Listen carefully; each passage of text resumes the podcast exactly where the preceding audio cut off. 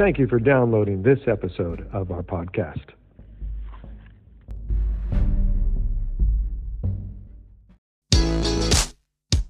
Hi, and welcome to the podcast for Solomon Staircase Masonic Lodge number 357, where we talk about all things related with Freemasonry, including Hermetic teachings, philosophy, reason, spirituality, and much more.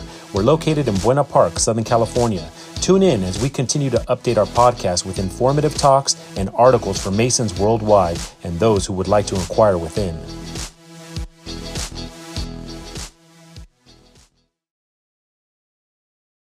Okay, we are back to Mackey's Revised History of Freemasonry, Chapter 49 Early Freemasonry in France.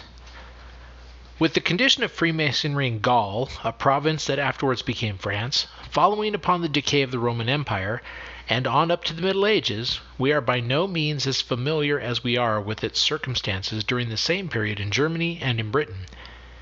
French Masonic writers have been too speculative in their views they have given too free a rein to their imaginations to permit us to attach great value to the authenticity of what they present as historical statements. This is a fault, but it is fair to say that it has been shared by the English writers of what has been called Masonic history. Clavel and Thory are hardly to be considered more reliable as historians than Anderson and Oliver. In the works of each of these noted writers, we find statements which are improbable and which, although offered as historical facts, are wholly unsupported by any authentic authority. But since their time in England, a new school of Masonic history has sprung up, one that is rapidly clearing away the cobwebs of absurdity and inconsistency, of doubt and error which had been woven around the pure form of history by the old writers of the 18th and the beginning of the 19th century. In France, no such school has been popular. That country has lacked Hughans, Woodfords, and Lyons to bring to light from their hiding places on the shelves of national or private libraries the old charters and documents which might throw some light on the real condition of the Masonic fraternities left behind in Gaul on the retreat of the Roman legions, and which were afterwards developed by a gradual but steady growth into the building corporations of the Middle Ages. If the scholars of France supply us with too little valuable assistance in our inquiries on the subject, we shall look in vain for aid from English or German writers. These have, in general, thought it a task sufficiently difficult in seeking to clear up the Masonic history of their own countries, and have not therefore found either time or inclination to labor to any great extent in other fields. Even Findel, who was somewhat exhaustive in his account of the early and medieval Freemasonry of Britain, and more especially of Germany, passes over that of France without notice. Indeed, he begins his chapter on French Freemasonry with the year 1725 as his starting point. Thus, he entirely overlooks all the events that preceded the organization of the modern lodges in Paris after the revival, as it is called, which took place in London in the year 1717. Hence his history is not really that of Freemasonry in France, but only that of the French Grand Lodge. From Kloss, another German writer of note, we get no better information. He wrote in two volumes a history of Freemasonry in France, drawn from authentic documents. But his theory is that the institution was introduced into France from England. He goes, like Findel, no farther back than to the organization of a French lodge in 1725 under the wing of the Grand Lodge of England. It will be seen when we come to consider the origin of the Grand Lodge of speculative Freemasons in France that there is some question of the correctness of this date, for the researches of Brother Hughan have led to doubt whether there was a legal lodge in France, deriving its authority from the English Grand Lodge before the year 1732. This, however, is not related to the present inquiry.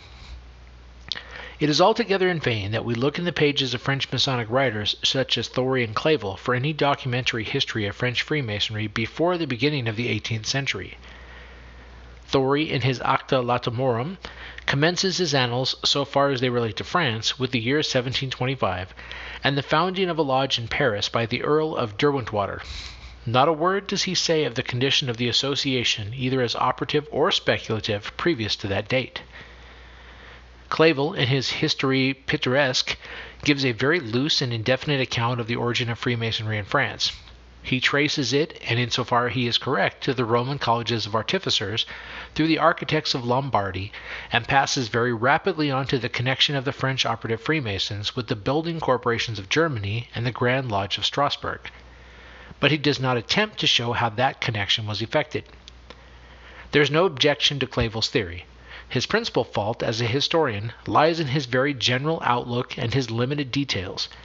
Taken as his point of departure the Roman colleges, he leaps almost at one jump from them to the medieval corporations. He devotes no attention to the period which immediately followed the fall of the empire, nor to the influences exerted on, or the methods pursued by, the Roman and Gallic Freemasons who were left in Gaul on the leaving of the legions, and which led to the gradual deployment of the guilds, fraternities, or lodges which sprang up in time as the successors of the Roman colleges. Another failing of Clavel as a historian, and one of which produces the most unsatisfactory results upon the minds of his readers, is that he produces no documents, does not even refer to any, and he gives no authority to support any of the statements that he makes so confidently. Even in a writer of acknowledged care and attention to the trustworthy quality and genuineness of the facts that he records, such a method of treating a historical account would be objectionable, but what little claim Clavel's unsupported assertions have to our respect, and how far they are from necessarily demanding our belief, may be learned from the fact that he cites as an undoubted instance of the existence of a Masonic lodge in the year 1512 what is now known to have been a merely a convivial society of literary men who met at Florence in that year under the title of the Society of the Trowel. This society counted some of the most distinguished inhabitants of Florence among its members. Its symbols were the trowel, the square, the hammer, and the level, and its patron saint was St. Andrew. Vasari describes it as a festive association of Florentine artists who met annually to dine together. He says the origin of its existence and its title was due to the merely accidental circumstance that certain painters and sculptors, dining together in a garden, observed in the vicinity of their table a mass of mortar in which a trowel was sticking. Some rough practical jokes passed thereupon, such as casting portions of the mortar on each other, and then those present called for the trowel to scrape it off. They then resolved to dine together annually, and as a memorial of the comical event that had led to their organization as a dinner club, they called themselves the Societa della Quecheria, or the Society of the Trowel. The mention of a tool of operative Freemasonry in the title of the society led Clavel, as it had done Reghellini, Lenning, and some others, to believe that it was a Masonic organization. But a reference to the authority of Vasari in his Lives of the Painters would have shown that the apparently professional title was actually selected by a mere accident and in reference to a joking affair which suggested the name. There is hardly any necessity to refer to the writings of the Chevalier Ramsay as throwing any light on the early history of Freemasonry in France. The theory credited by many to Ramsay is that Freemasonry started among the Crusaders and was brought into France by the Templars, who carried it with them on their return from Palestine. This theory is now generally, perhaps we should say universally, admitted to be unsound. It comprises a history, or the fiction of a history, not founded on facts, nor supported by any documentary evidence, but one that was simply invented to sustain a preconceived theory. The theory was first invented, and then the history was written. Hence it has been rejected by all students and has fallen into utter inaction together with the system of strict observance that was founded on it. In this work of ours, which seeks to trace Freemasonry back to the colleges of artificers of Rome, it can of course have no place. Rebold is a pleasing exception to the rest of his countrymen who have treated or attempted to treat this subject, though it is to be regretted that he has not thought proper to back up his statements by a reference to authorities, or by what would have been most valuable, the mention in detail of any old records or constitutions. On the whole, however, he is more satisfactory than any other writer of early French Masonic history, and gives a fuller account of the institution as it existed when Gaul left the control of Rome. His history, summed up briefly, is to the following effect. He says that Freemasonry was introduced into Gaul by the Roman fraternities of builders, one of which was attached to each legion of the army. He describes the troubles to which these architects were subjected during the repeated conflicts of the Romans with the savage nations, whose defeats or successes were followed by the destruction or the renewal of the labors of the Freemasons.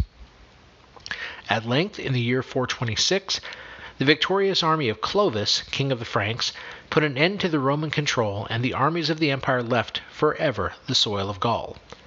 But the fraternities of builders, which had come into the country with the Roman legions, remained there after the leaving of the soldiers. They, however, underwent material alterations in their organization and developed a new system. This, Rebold thinks, became the basis of that Freemasonry which existed for a long time afterwards in France. Moller, in his Memorials of German Gothic Architecture, when referring to the fact that the Roman architecture of the 5th and 6th centuries prevailed at a much later period in Italy, Spain, Gaul, and Britain, explains the circumstance as follows Quote, The conquerors did not wipe out the old inhabitants, but left to them exclusively, at least in the first periods of their invasion, the practice of those arts of peace upon which the rude warrior looked with contempt and even at a later time the intimate connection with Rome which the clergy, then the only civilized part of the nation, entertained, and the unceasing and generally continued use of the Latin language in the divine service, gave considerable influence to Roman arts and sciences. This must have been so much more the case from the constant obligation of all freemen to devote themselves to war, whereby the practice of the arts was left almost exclusively to the clergy. The corporations of builders, which had been attached some to the legions and some to the governors of the provinces, under whose orders they had constructed many great edifices, then began to admit into their bosom a large number of native Gauls who had been converted to Christianity. A most important change, however, to which they were compelled to submit, was this that being originally a general association of artisans, whose central sect and school of instruction was at Rome, they were obliged to abandon this relation on the retreat of the Roman armies from Gaul, and thus cut off all political connection between the province and the imperial government. The builders, as well as the other craftsmen, then divided themselves into a variety of fraternities, each being occupied with the practice of a different art or trade. It is here that Rebold should have cited some authority for his statement of a fact that is contrary to what has always been supposed to be the true character of the Roman colleges the division into different trades, which he supposes to have been a forced necessity in Gaul, was in existence, if history to be correct, from the first organization of the colleges by Numa, when they were ten in number, which was later on increased to a large extent under the empire. These brotherhoods of different trades, he says, later gave rise to the corporations or guilds of the Middle Ages. Of these fraternities, that of the builders or Freemasons being the most important and the one most needed in the countries where they were left after the departure of the Romans, especially in Gaul and Britain, was alone enabled to keep up the old organization and the ancient privileges they had possessed under the control of the Romans. But amid the continued attacks of savage foes and the wars and political disturbances that followed, the fraternities of builders were at last everywhere without occupation.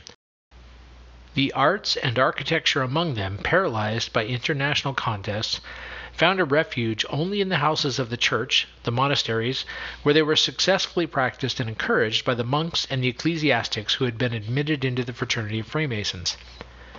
Among the most celebrated architects of France who were the products of those monastic schools of architecture, Rebold mentions St. Eloi, Bishop of Noyon, St. Ferriol of Limoges, Dalmac of Rodez, and Agniola of Chalons, all of whom flourished in the seventh century.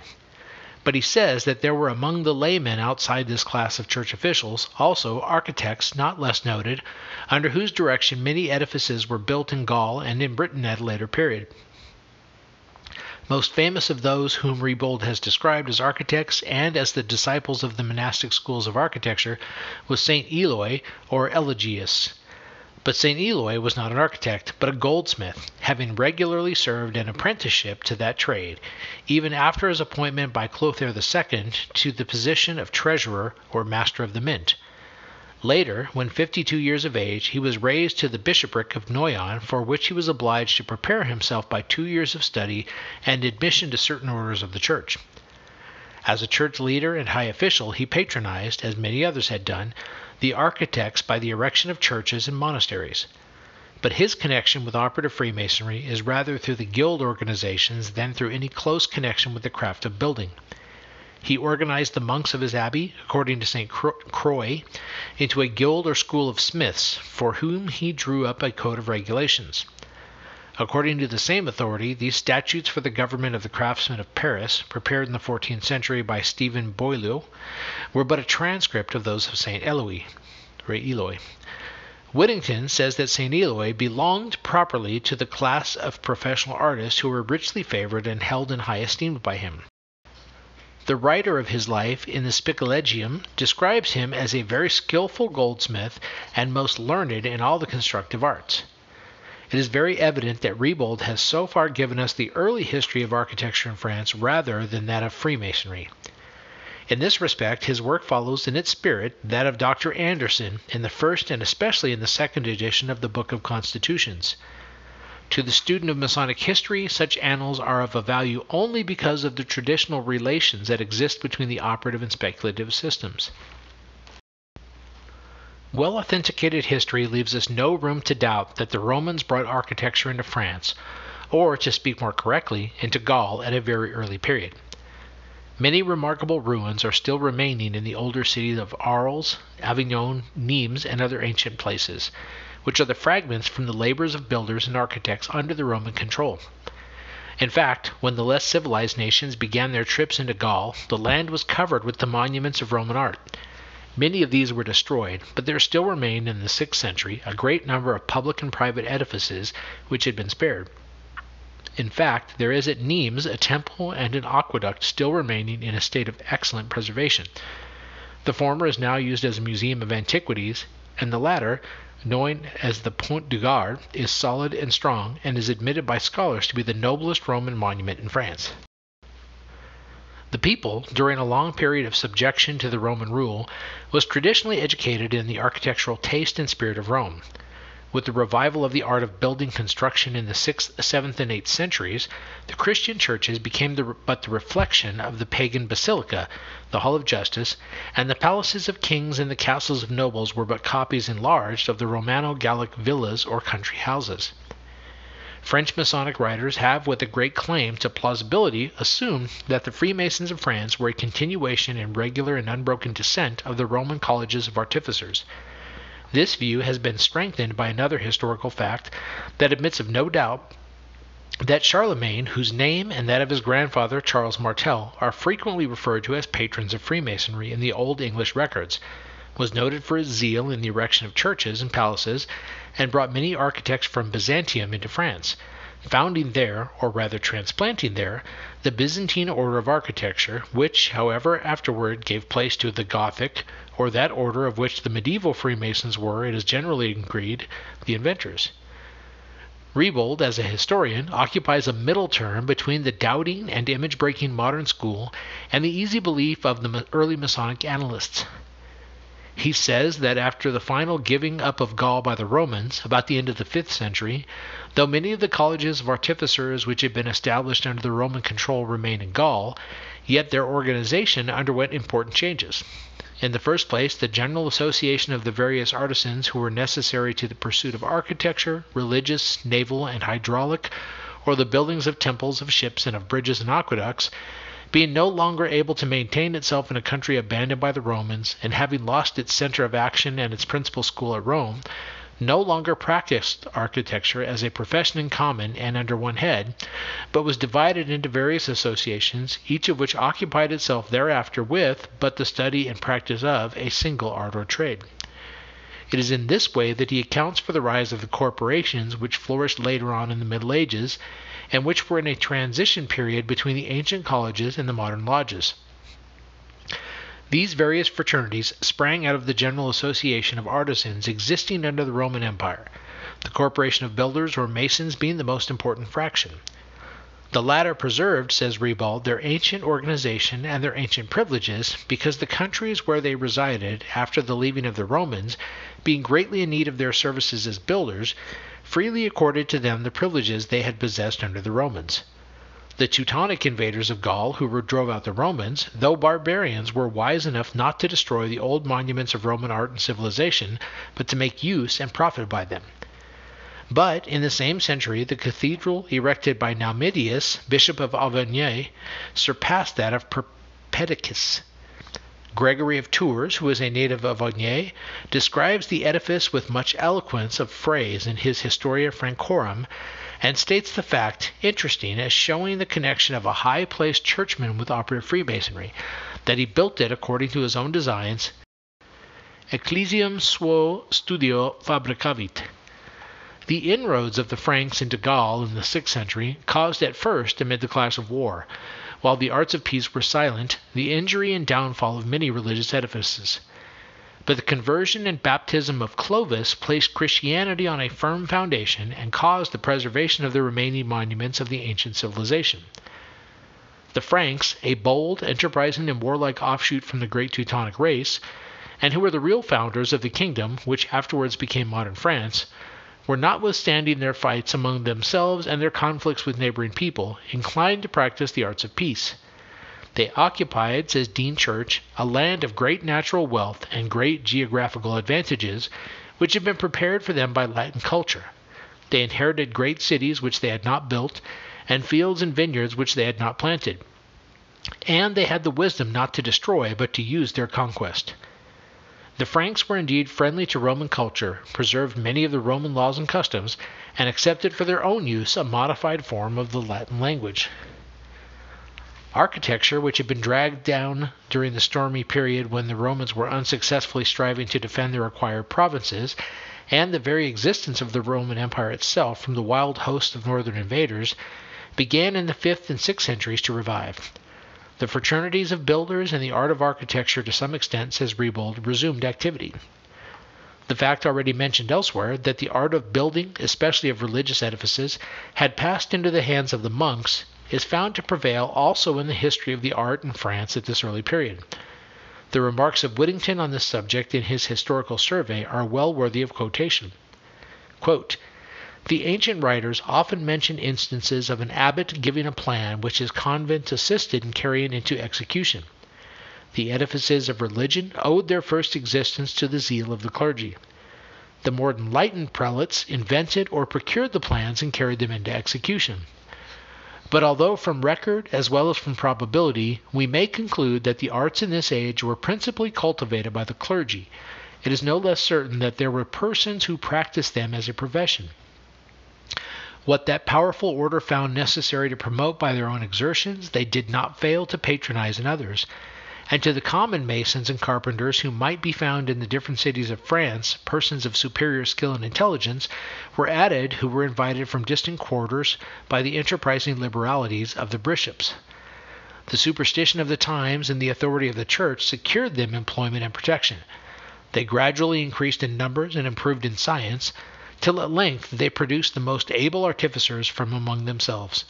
France, in fact, at this time was not without professional artists, but they seem to have been neither numerous nor eminent, and the clergy were frequently left to their own exertions and resources.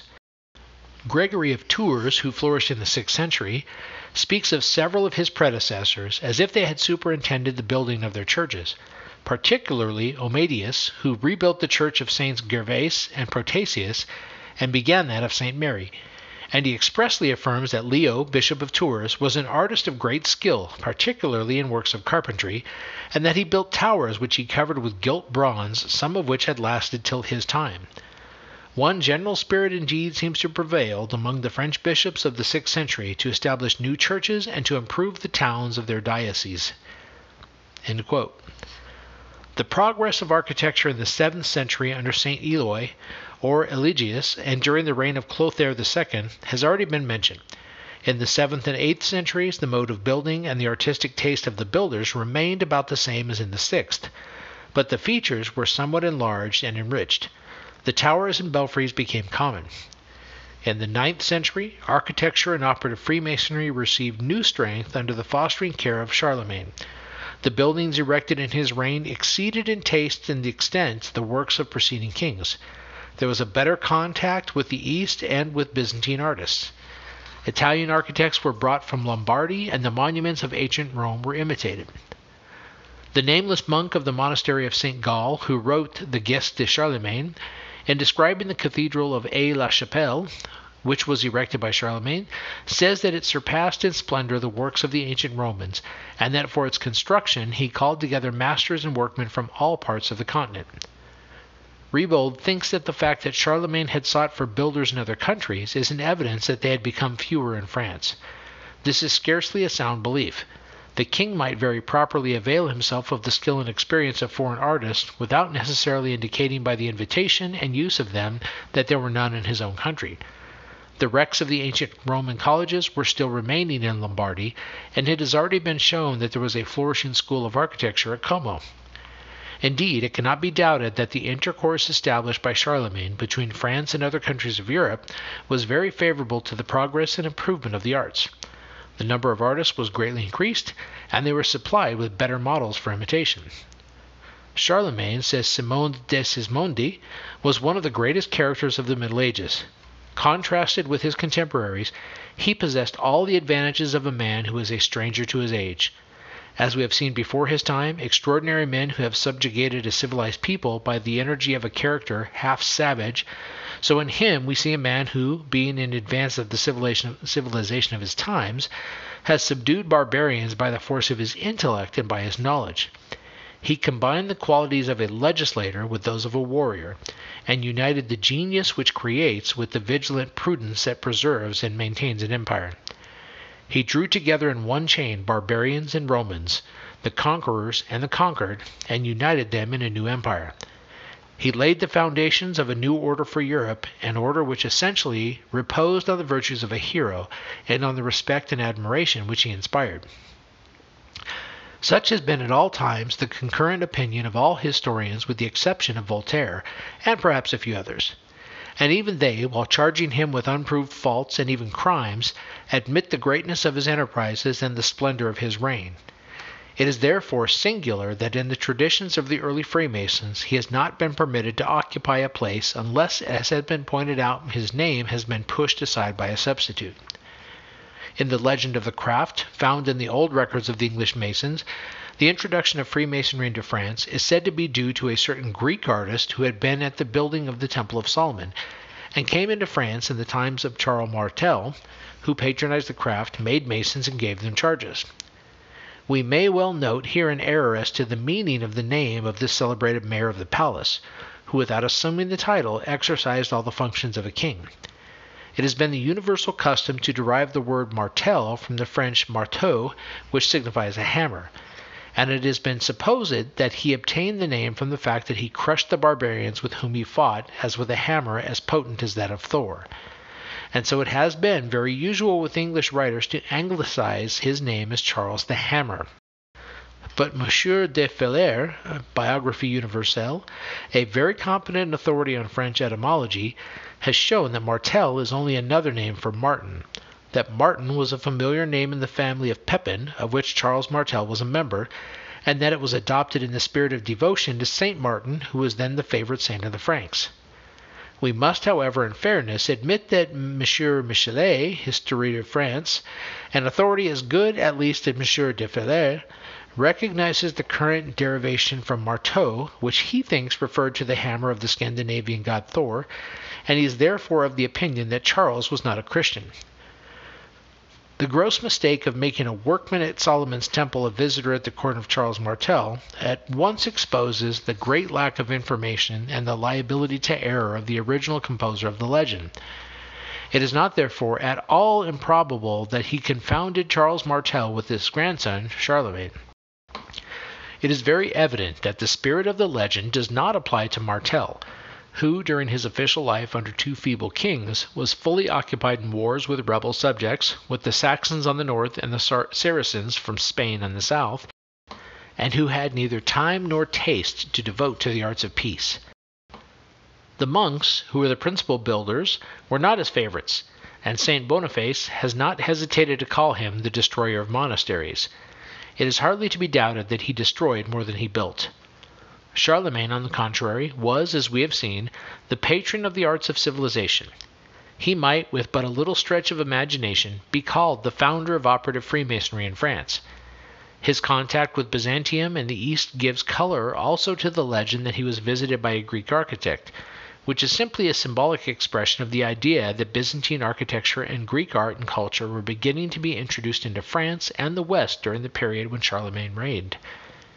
We may, therefore, very safely correct the English legend of the craft by substituting the name of Charlemagne for that of Charles Martel.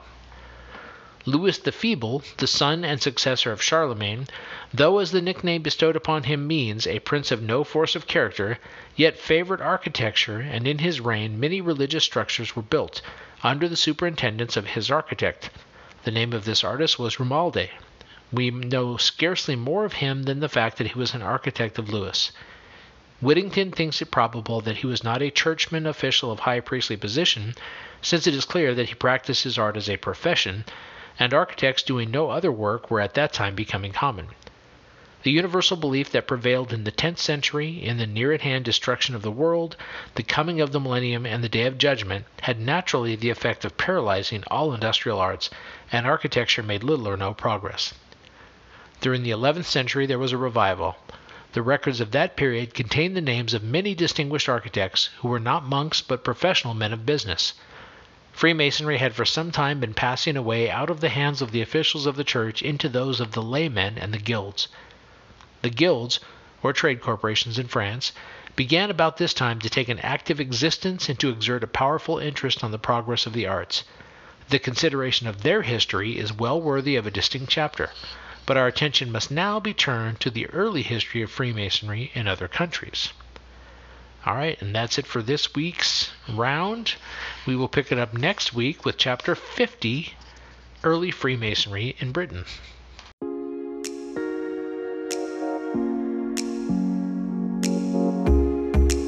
Thank you for listening. If you like what you heard, please subscribe and leave us a comment. We enjoy hearing from our listeners. If you really like what you heard, share this podcast with your friends and lodge members. Visit us online at solomonstaircase.org.